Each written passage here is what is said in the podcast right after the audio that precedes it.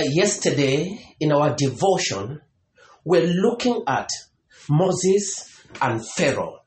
Moses says, You, uh, Pharaoh told Moses, You can go, but leave your animals behind. And Moses knew what the battle was. How can you follow the Lord without using your possession to worship your God? And we saw Pharaoh warning Moses, I don't want to see you again. And the day I see you, I will die. That is exactly what the devil does. The devil does not want you to follow the Lord with your all. He wants you to follow the Lord, but leave your possession so that he can use it to promote his interests.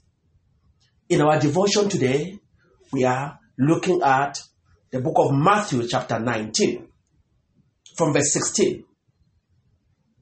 Now, a man came to Jesus and asked, Teacher, what good thing must I do to get eternal life? Why do you ask me about what is good? Jesus replied, There is only one who is good. If you want to enter life, obey the commandments. Which ones? The man inquired. Jesus replied, Do not murder, do not commit adultery, do not steal, do not give false witness, honor your father and mother, and love your neighbor as yourself. All this I have kept, the young man said. What do I still lack? Jesus answered, If you want to be perfect, go sell your possession, give to the poor, and you will have treasures in heaven. Then come, follow me. When the young man heard this, he went away sad because he had great wealth. Then Jesus said to his disciples, I tell you the truth, it is hard for a rich man to enter the kingdom of heaven. Again, I tell you the truth. It is easier for a camel to go through the eye of a needle than for a rich man to enter the kingdom of God. When the disciples heard this, they were greatly astonished and asked, Who then can be saved? Jesus looked at them and said, With man this is impossible, but with God all things are possible. But listen to what Peter said. Peter answered, We have left everything to follow you. That's what we are talking about today. We have left everything to follow you. This rich man wanted eternal life.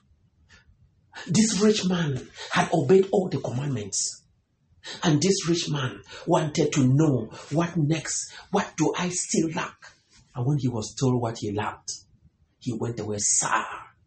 He was told, Your problem, the one thing you lack, is you are attached to your possession.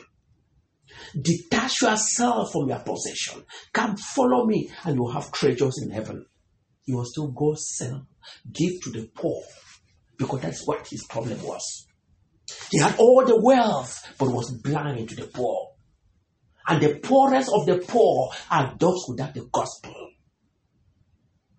If you were told that today, will you be like that a young rich ruler who will go away sad because you have great wealth?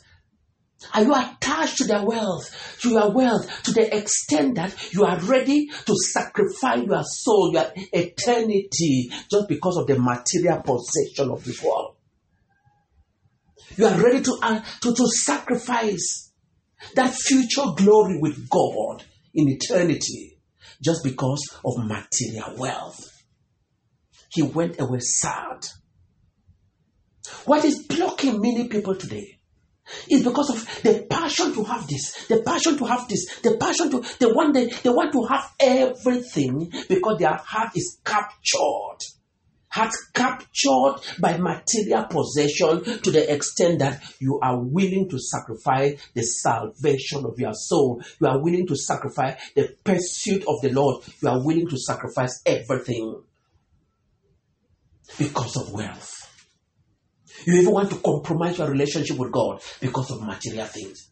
You want to sin here and there because of material things. But there was another person who said it. We have left everything to follow. We have left everything to follow you. This rich young ruler uh, was being offered. The Bible says when Jesus looked at him, Jesus loved him. He was being offered, come and follow me. Come and be one of those who will be around me. Today, they would have known about his name. He preferred wealth than Jesus. He preferred material possession than the salvation of his soul. Is that your case? Don't you know to think that it is a time to tell yourself, I cannot be pursuing, amassing one thing after the other, but no single second to give to God. To give, there's no time I give to God, no time to worship God, no time to serve God, no time to follow God. You can have the wealth, but you are not attached to the wealth. You are attached to your God, and you will love the Lord. And like Moses, you will use the wealth to worship your God. If your heart is possessed, captured by things, your heart cannot at the same time love God. To truly love God, you separate your heart from things. You will have them.